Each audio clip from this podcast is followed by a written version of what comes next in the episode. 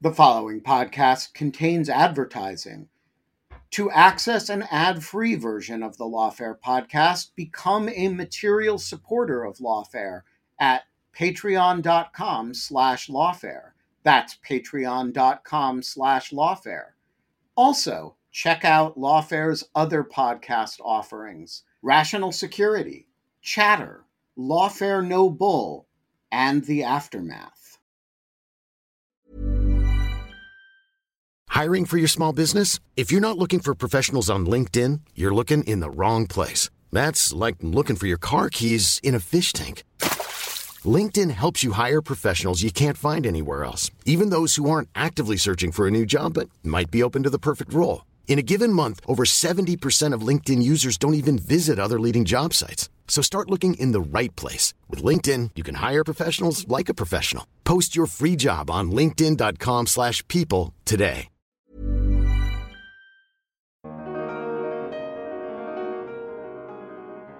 It's been a difficult decade for Latin America as a whole. Uh, economies have been going sideways or down. Um, democracy has been backsliding in many countries. And, you know, for me, the the biggest challenge, I say this as someone who has been watching Latin American politics for more than 20 years, uh, who has seen these countries enjoy periods of success, uh, real success, talking mainly about the 2000s with the growth of the middle class and democracies that were moving in the other direction, that were getting better. I know that progress is possible. I've seen it. And when it happens, it's usually because institutions and the rule of law are strong. I'm Saraphin Dhanani, legal fellow at Lawfare, and this is the Lawfare Podcast, June 7th, 2023. On January 1, 2023, Luiz Inácio Lula da Silva was sworn in as president of Brazil. A week later, insurrectionists in Brazil stormed government buildings, including the president's palace, the Supreme Federal Court, and the National Congress building, to violently disrupt the democratic transition of power and challenge the results of the election. Lula, however, remained undeterred and forged ahead. It's been roughly 150 days since those events, and I invited Brian Winter, editor in chief of Americas Quarterly and journalist with over a decade of experience living and reporting across Latin America, back on the Lawfare podcast to discuss how Lula has fared in his first 100 days in office his vision for reviving Brazil's place in the world, and the political forces he's up against. It's the Lawfare Podcast, June 7th. How is Lula doing? So we had you back, uh, I think in November, and then even before then in September when Lula was running for president of Brazil. And then in November, he had just won the election. At the time, you shared your predictions on what Lula's first 100 days in office would look like. And it's been about roughly 150 days since Lula took office. And I'm wondering what ended up coming to surface. Were there, were there any surprises in the last 100 days or any curveballs that you didn't expect? Well, it, it, seems like it's been 300 days as opposed to 150 because there's been so much action. Brazil is rarely boring. Lula, whatever you think of him, is a leader who uh, is always out there mixing things up in an active way.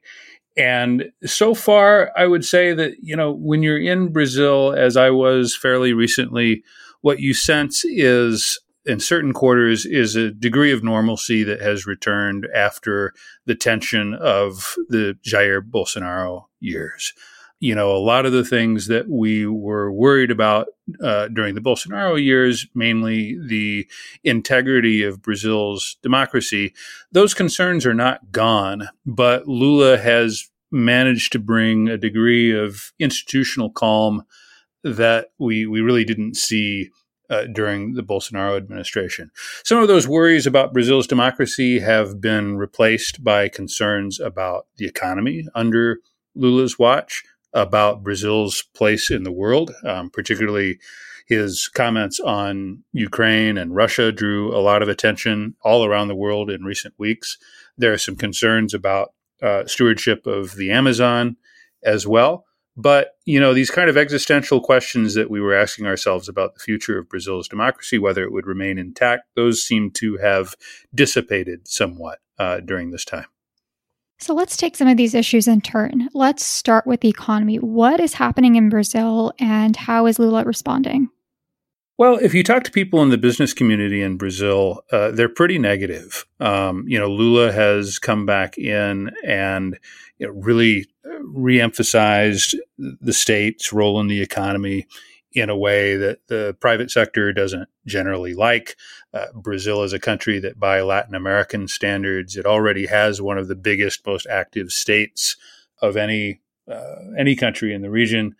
Taxes are very high, regulations are are very complex, and you know those are things that the private sector doesn't usually like. At the same time, the global economy has changed in a way that's actually somewhat positive for Brazil. There's clear demand for Brazil's uh, commodities in particular. There's also been some signs of life in the agribusiness sector. And as a result, economists and others are currently ratcheting up their growth forecasts for Brazil for this year. The latest expectation in this weekly survey that the Brazilian central bank takes, they now expect growth this year of about 1.7%. That's up from 1% just a month ago. Neither of these are great figures, but you know, it's above the trend that we've seen in Brazil in recent years. So I'd say, you know, a mixed picture with some grumbling from the private sector, but an external environment that uh, seems to be pushing the country in, in a more positive direction anyway.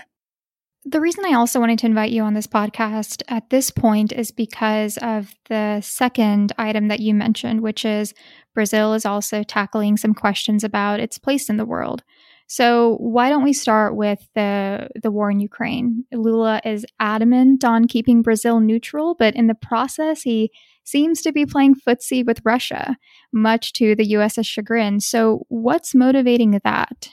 Well, I think that there's a strategic motivation for Brazil on this one and a personal motivation for Lula. And these things mix together, but it's best to talk about them separately. The strategic motivation is you know, Brazilian foreign policy thinkers, uh, including Celso Amorim, who is Lula's top foreign policy advisor, was also his effectively his the most important person on foreign policy during Lula's first presidency from 2003 to 2010 this group of people really believe that a multipolar world in which there are several different powers competing for prominence is a better world for Brazil. That this shift from a US dominated so called hegemonic world order that we've seen for the last, at least the last 30 years, uh, that it's been okay for Brazil, but that Brazil, as a large country, as a large economy, would benefit from a relative weakening of the United States and the rise of other countries, um, including those of the global south, like Brazil, India, China, but also potentially Russia is sometimes included in that group. Of course, Brazil is a member, a charter member of the BRICS, uh, which is that group that's been around for 20 years. Um, that also includes uh, Russia, India, China, and South Africa. And, you know, that's a point of view that you can be in favor of, that reasonable people can disagree, but that's, that's the way they see things. Personally, at a personal level, you know, Lula believes that he is writing the final chapter of his biography, and it is a long, epic biography. This is a guy who has been at center stage in Brazilian politics for more than 40 years now. And you have to remember that the previous chapter was one of disgrace, where he uh, went to jail on corruption charges that were then later thrown out.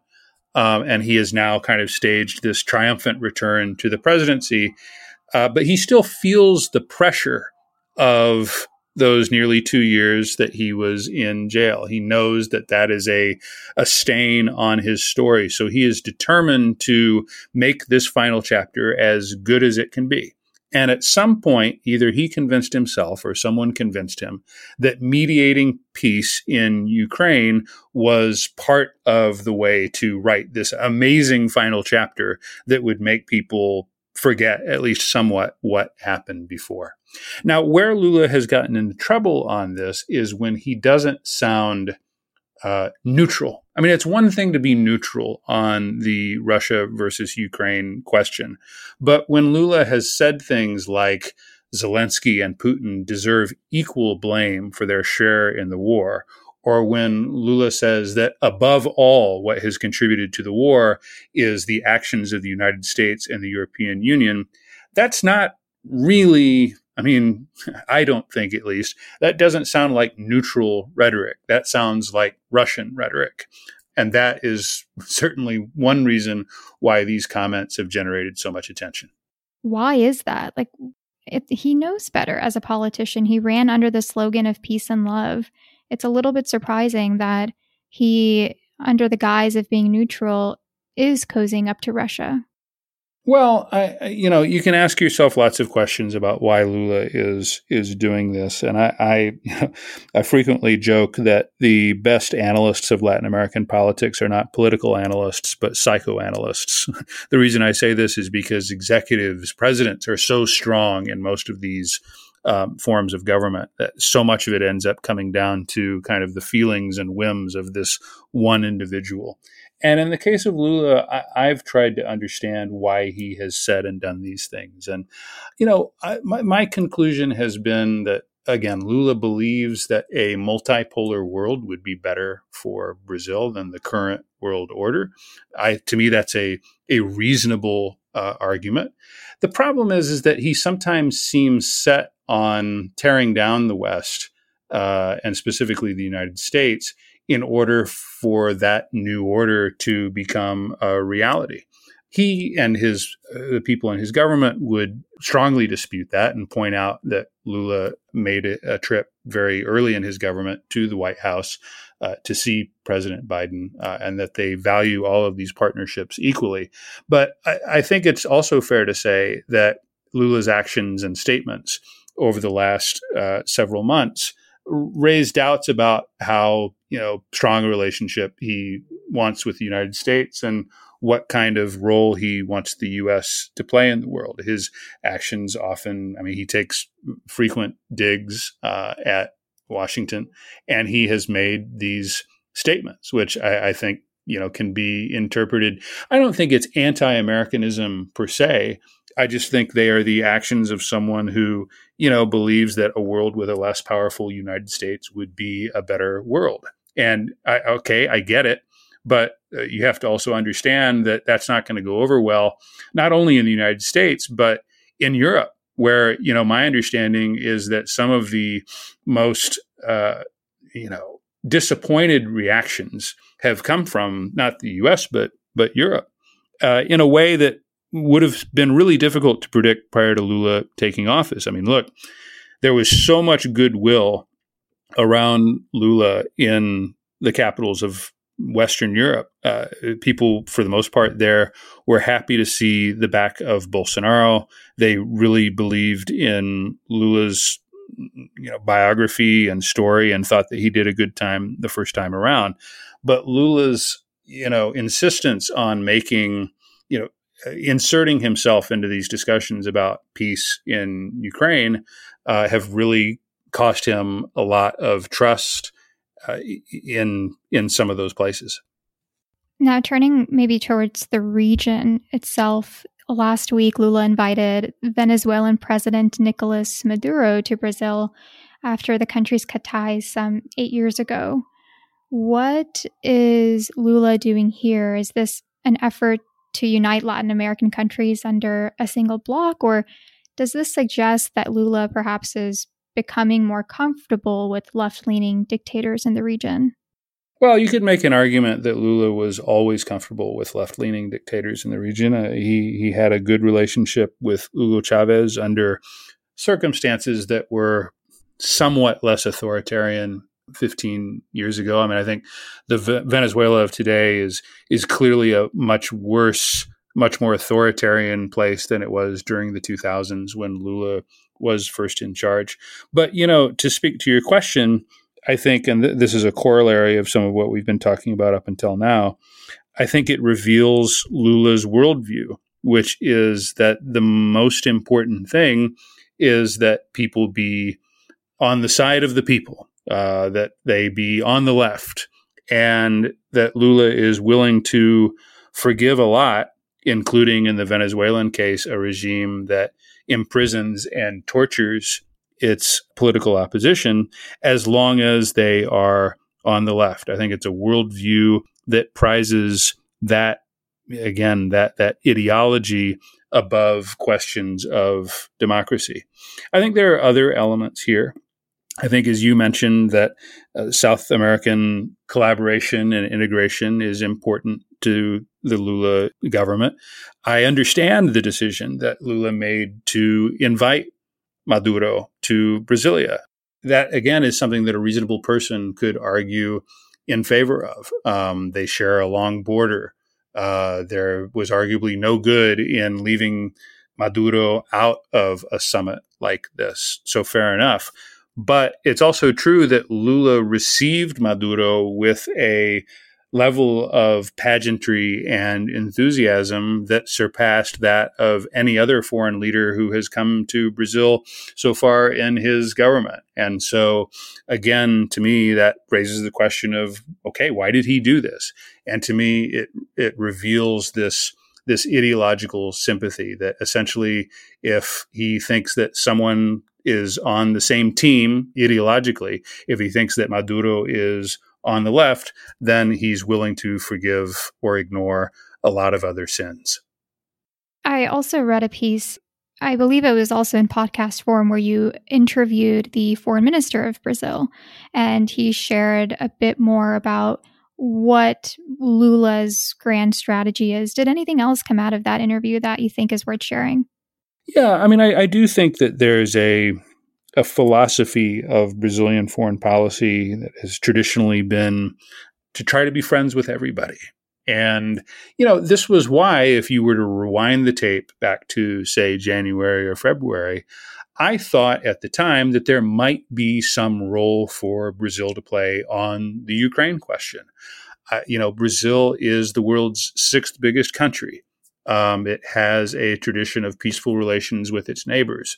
Lula is a figure of great historical importance, as well as a charisma that is renowned not only at home but abroad. I thought the idea of a country stepping in of Brazil's weight and with Lula's force of personality and saying, hey, Ukraine and Russia, shouldn't we at least start to think about what peace might look like? uh, I thought there might be some role for that. But it was always going to be a very narrow path and a risky thing for Brazil to do for reasons that we've seen. And, you know, I believe that unfortunately, in my view, when Lula made some of these comments that I already alluded to, particularly the one about Zelensky and Putin having equal responsibility for the war, I think that whatever small window there was for Brazil to be a meaningful mediator on this question, I think that window closed. And it also, as I've said, damaged Brazil's reputation in a lot of other places around the world. Uh, the people in Brasilia, whom I, I uh, respect, uh, have not reached that conclusion. It's clear that Lula and his main aide, Celso Amorim, uh, continue to go down this path and uh, spend time, political capital, and you know uh, resources traveling the world trying to ensure that Brazil plays an important part in this question, and and we'll see where it goes. But I, I don't have much hope right now. I'm sort of shifting gears here because I also want to talk about Lula's paranoias that you've written about that he and his allies seem to see some existential threats everywhere. And then you reach an interesting conclusion, which is that they're not entirely wrong. What are these threats that, that he's seeing, and how is that been affecting how he's leading? Well, I, am reminded of the expression, you know, you're not paranoid if everybody's actually out to get you. and let's remember that just five months ago, Brazil had its own version of the January 6 riots at the Capitol that we had here in the United States. Um, even on the date, the Bolsonaro supporters were not that original. They did it on January 8th.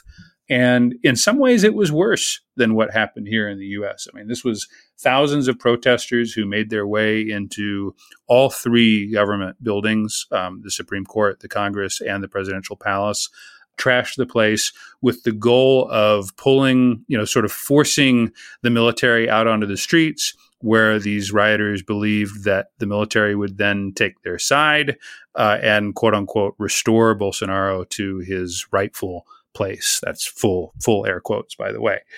You know, they did not come particularly close to achieving their objective, but we have again similar to what we saw in the United States where we learned just how precarious some of these things were during those days. There have been some revelations in Brazil that show that actually, you know, Brazilian democracy was in some danger, not just on January 8th, but in the months immediately beforehand, where President Bolsonaro was talking about changing the entire electoral system uh, and making threats both publicly and behind the scenes about what he was prepared to do if if those changes did not happen. And so, you know, if I know these things, Lula knows these things. And he understands that, for example, the military's rank and file is about 90% uh, in favor of Bolsonaro, even today. Um, in a country like Brazil, with a recent history of military intervention in politics, that matters. And so, you know, there's been a lot of questions about Lula's performance so far in his government, and people asking whether he is, you know, whether he's old or whether he has decided not to listen to his advisors anymore. And I, you know, you can make cases for for many different explanations, but another explanation that I don't think gets enough attention is that Lula is at least somewhat scared that he knows um, the danger that he uh, is in with a Congress uh, and an armed forces that are working against him, ready to spring at the first sign of either illegal or unethical behavior or even a deviation from what they see as Brazil's proper path on the economy. Uh, Brazil is a country where two presidents, uh, since democracy returned in 1985, two presidents have been impeached and removed from office.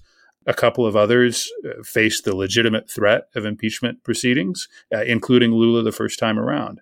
And so there's always this precarious element to being a president of Brazil that I think Lula has uh, front and center and, and is the explanation for at least some of his behavior. Life is full of what ifs, some awesome, like what if AI could fold your laundry? And some, well, less awesome, like what if you have unexpected medical costs? United Healthcare can help get you covered with Health Protector Guard fixed indemnity insurance plans they supplement your primary plan to help you manage out of pocket costs. No deductibles, no enrollment periods, and especially no more what ifs. Visit uhone.com to find the Health Protector Guard plan for you. It's that time of the year. Your vacation is coming up. You can already hear the beach waves, feel the warm breeze, relax, and think about work. You really, really want it all to work out while you're away. Monday.com gives you and the team that peace of mind. When all work is on one platform and everyone's in sync, things just flow wherever you are. Tap the banner to go to Monday.com.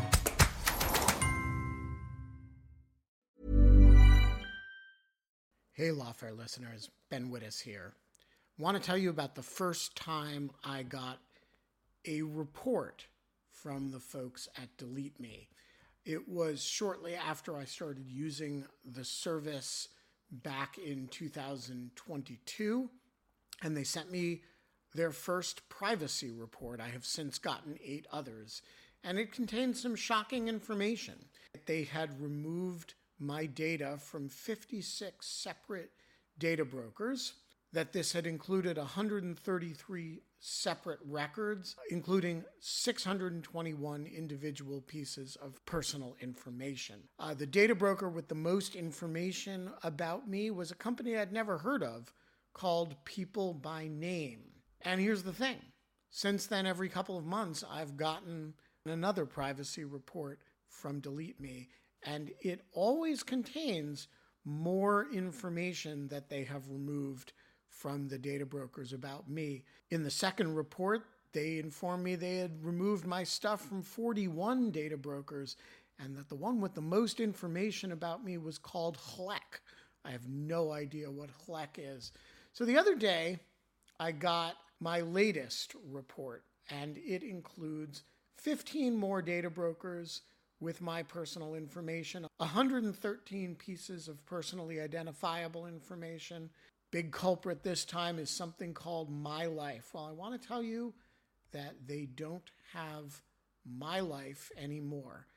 And that is why I recommend Delete Me. As this little anecdote shows, there's a lot of my data out there, and these companies keep acquiring it and making it available to anybody who can pay.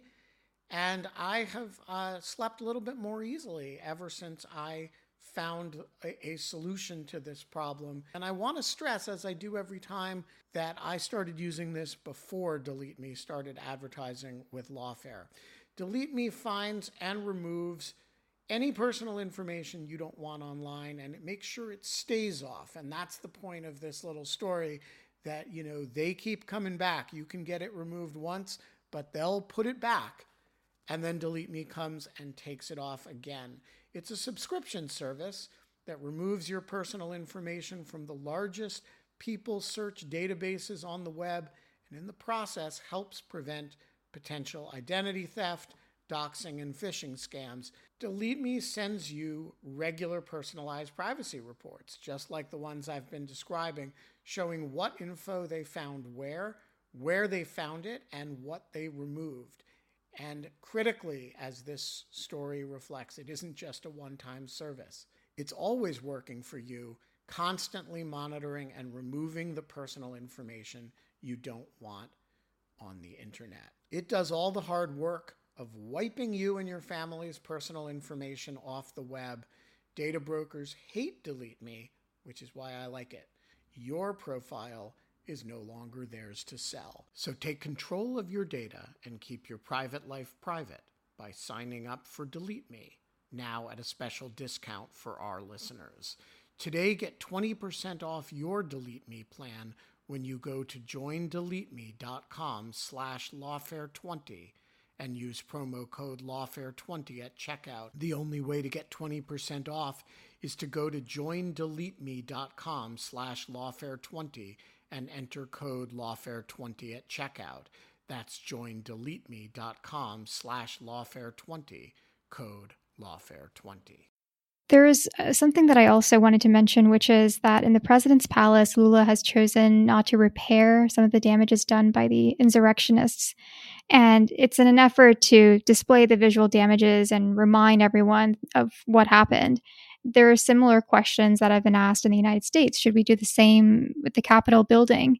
And I'm just wondering to get your thoughts on this. Was that the right thing to do to keep these, some of these, some of the areas of the building in disrepair and remind the people of what happened that day?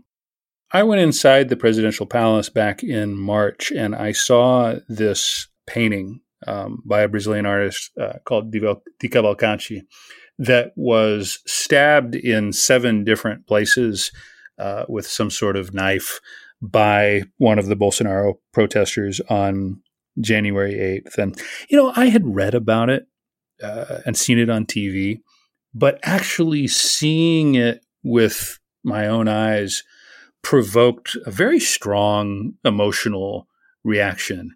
It showed to me the, frankly, the barbarism of some of the people who were there that day, the total disregard that they had for Brazil's institutions and for the rule of law. And, you know, look, taking this beyond Brazil a little bit, widening the lens, I mean, this has been.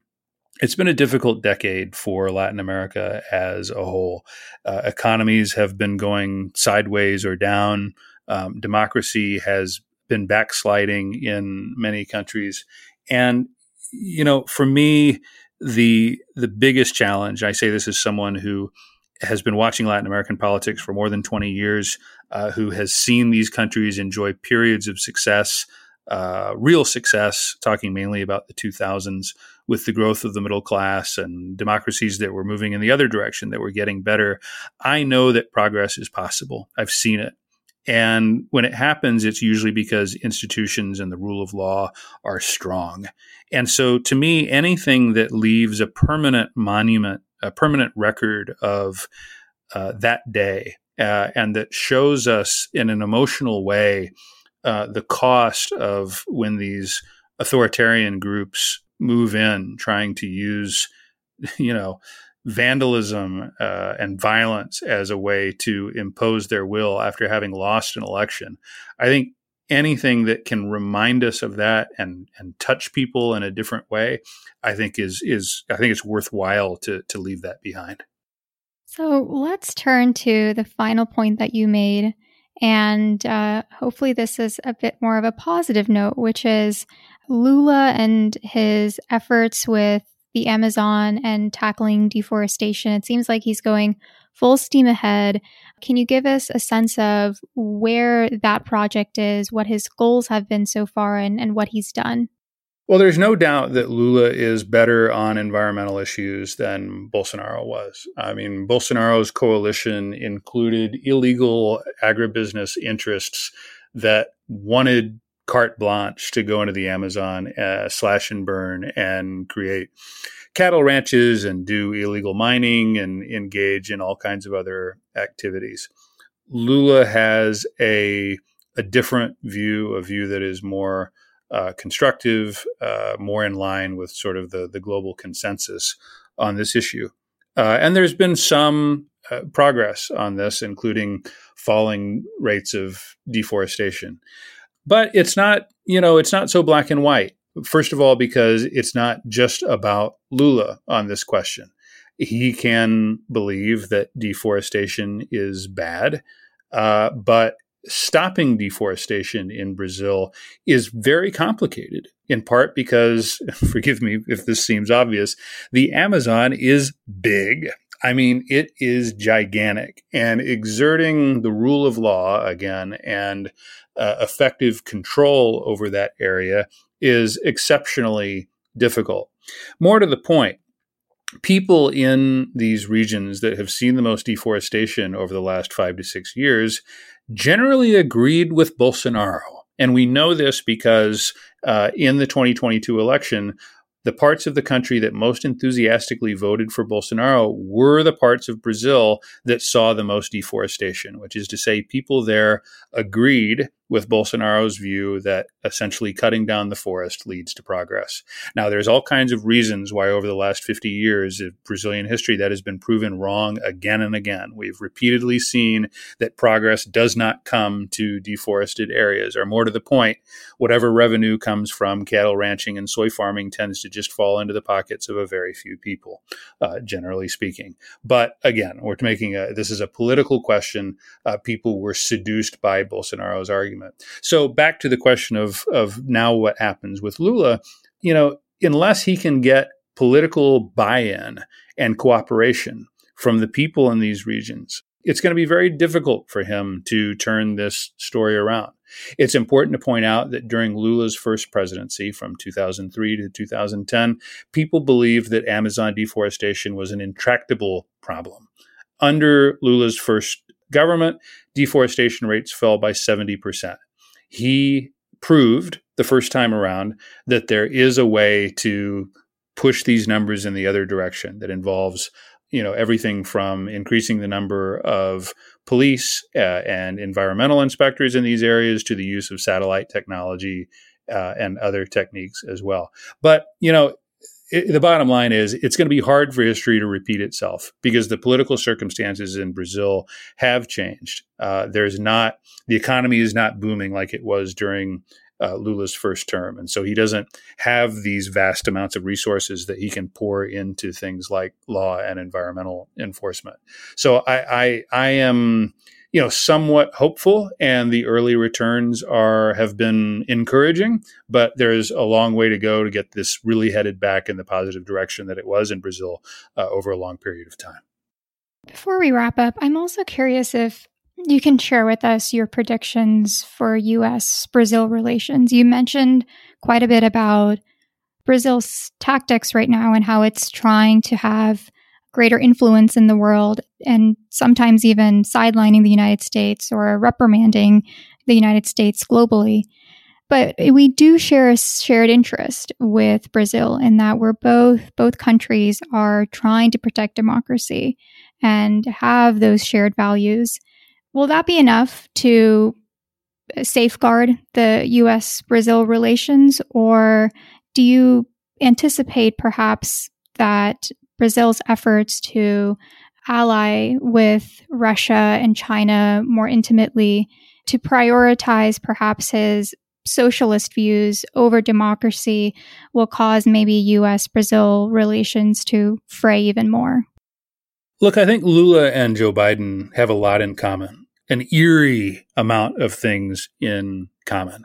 Uh, they both won uh, in you know fair elections that uh, were protested by the losers. Uh, they faced similar, I think, threats to democracy in Jair Bolsonaro and Donald Trump, who were openly sharing ideas with each other and kind of working from the same playbook. And we saw this when Lula came to the White House back in February. I mean, there, there, by all accounts, was a genuine connection on this issue of having survived a major challenge to democracy and come out successfully on the other side.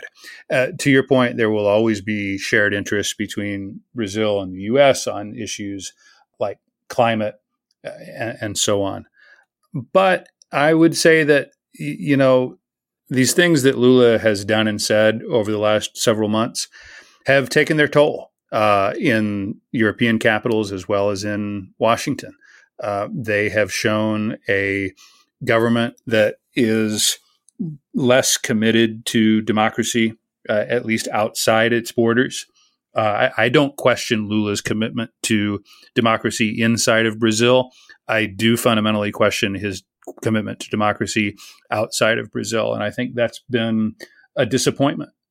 Lula did more than welcome Nicolas Maduro. He threw out the red carpet and he said that the only real problem that Venezuela faced was a narrative of authoritarianism, uh, which is clearly not the case. I mean, this is a, a dictatorship that has been imprisoning and torturing its uh, opponents for many years. That's not a narrative. That's a reality, as the Chilean president, also on the left, Gabriel Boric, rightly pointed out.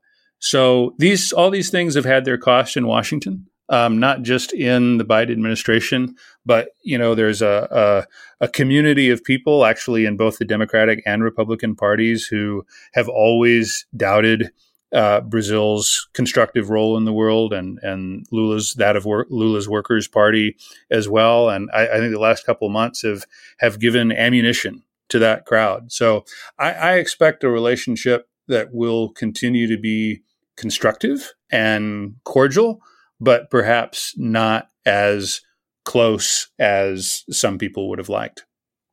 And I would assume that the United States has to tread lightly in this department because we also don't want to totally this is not what you're suggesting, but but we don't want to totally sideline Brazil. It's an important partner just as India is in thinking about responding to Russia and China and their growing influence in the world? I think that there is a certain humility that has characterized the uh, Biden foreign policy, including their foreign policy towards Latin America, and a recognition that the U.S. cannot and should not try to throw its weight around uh, in the way that previous governments have tried to do. I mean, look, it's 2023, not 1983, which means in practice that the U.S. has to uh, be understanding and, and can't try to bully other countries around the world into accepting their view. At the same time, uh, the Biden government has clear values.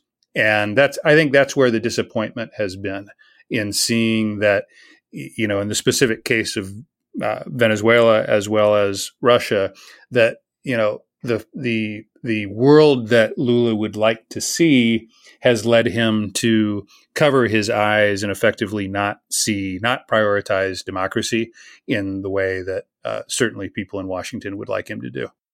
So, Brian, let's also turn to uh, a point that you made earlier about some of the polarization. How does that look like in Brazil right now? And seeing as a lot of institutions are in opposition of Lula, what is he doing to either rein them in or perhaps uh, convince them that he is a good leader and that they can trust him? Well, there have been so many strange parallels between Brazil and the United States over the last six years or so. Um, and one of them is just, you know, not only the similarities between uh, Jair Bolsonaro and Donald Trump, uh, and so many of the you know people from both sides who were talking to each other. Uh, Steve Bannon, notoriously, you know, had a lot of interest, very close ties with the Bolsonaro family. Um, but another common thing has been this degree of polarization. It, it has at times looked like almost a 50 50 country in the same way the US did. And the election of 2022 was a 51 49 election. It was the closest election uh, in Brazil since democracy returned in the 1980s.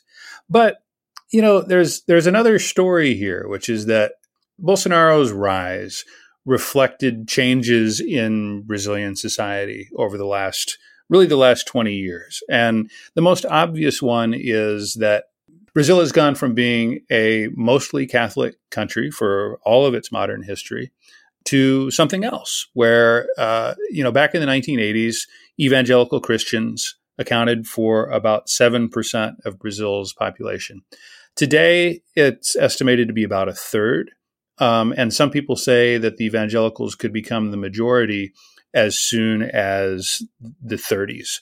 Um, that is a huge transformation of a country in the span of really uh, one lifetime. And it has resulted in the rise of a new kind of politics uh, that is more socially conservative, in which you hear about some of these issues like, you know, questions over uh, gender, uh, LGBT questions, uh, and so on, uh, that were just not on really on the radar of Brazilian politics as recently as 10 or 15 years ago.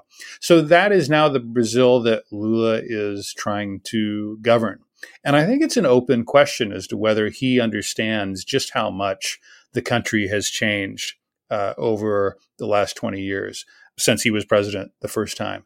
He has tried to have some dialogue with evangelical pastors, recognizing that, you know, what happens on Sunday and what's said inside of churches ends up really influencing the way that a lot of Brazilians feel about their politics but he has struggled somewhat because you know even though Lula uh, is a religious person, um, he is Catholic. Uh, so was Bolsonaro, by the way. Uh, but uh, Bolsonaro, I guess you could say, despite uh, being Catholic, was able to really win over the evangelical community.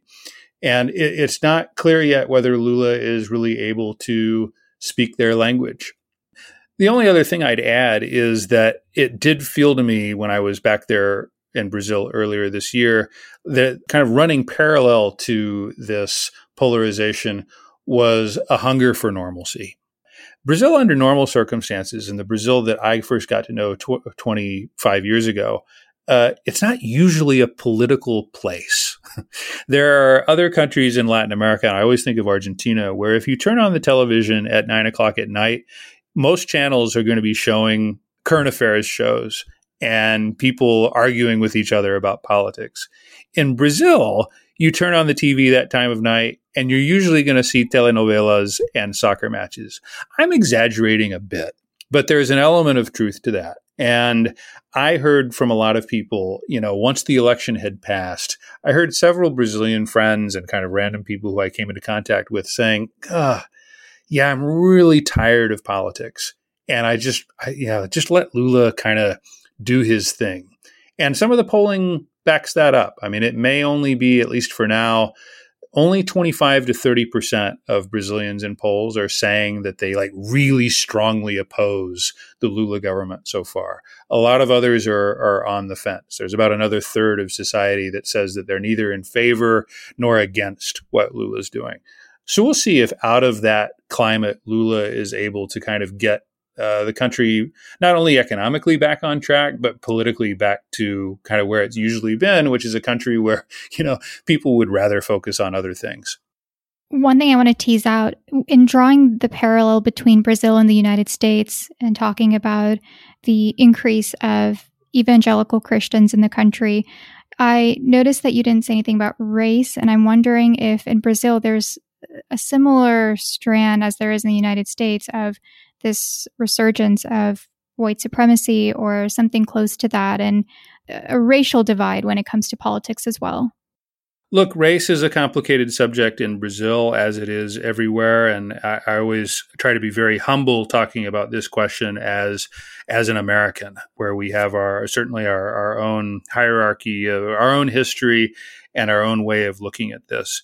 I would say that there are some similarities in Brazil to the you know the increased role of race in the public debate and in politics in recent years, a, a reexamination of our history.